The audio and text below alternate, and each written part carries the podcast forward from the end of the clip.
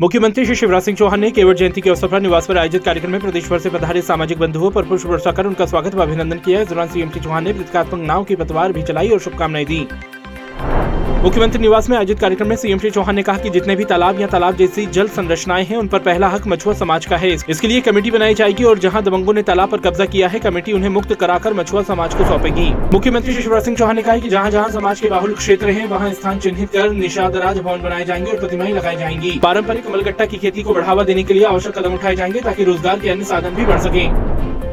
मुख्यमंत्री श्री शिवराज सिंह चौहान ने कहा कि शासकीय सेवा कर रहे समाज के लोगों के प्रमाण पत्रों की विसंगतियाँ दूर करने के लिए कमेटी बनाई जाएगी। जो शासकीय सेवा में है, उन्हें बाहर नहीं किया जाएगा। मुख्यमंत्री श्री शिवराज सिंह चौहान ने अपने भिंड प्रवास के दौरान धर्मपत्नी श्रीमती साधना सिंह के साथ रावतपुरा धाम परिसर में पौधरोपण किया। इस अवसर पर रावतपुरा धाम के महंत परम पूज्य श्री श्री एक हज़ार आठ रविशंकर जी महाराज भी उपस्थित रहे।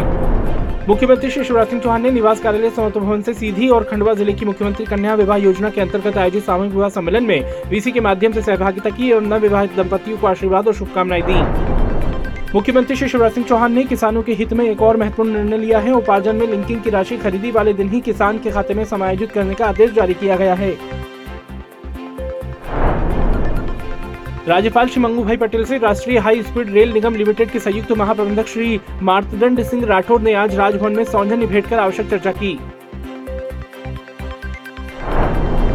मंत्री श्री इंदर सिंह परमार ने महर्षि पतंजलि संस्कृत संस्थान भोपाल में कक्षा पांचवी और आठवीं बोर्ड पैटर्न वार्षिक परीक्षाओं का परिणाम घोषित किया एवं उत्तीर्ण विद्यार्थियों को शुभकामनाएँ दी। मंत्री श्री प्रेम सिंह पटेल ने बड़वानी में मुख्यमंत्री जनसेवा अभियान टू के तहत एक सौ छियालीस लाख की लागत से ग्राम पंचायत बड़गांव में बंधान से पंचायत भवन तक बनाए जा रहे मार्ग का भूमि पूजन किया एवं हितग्राहियों को योजनाओं के हित लाभ वितरित किए।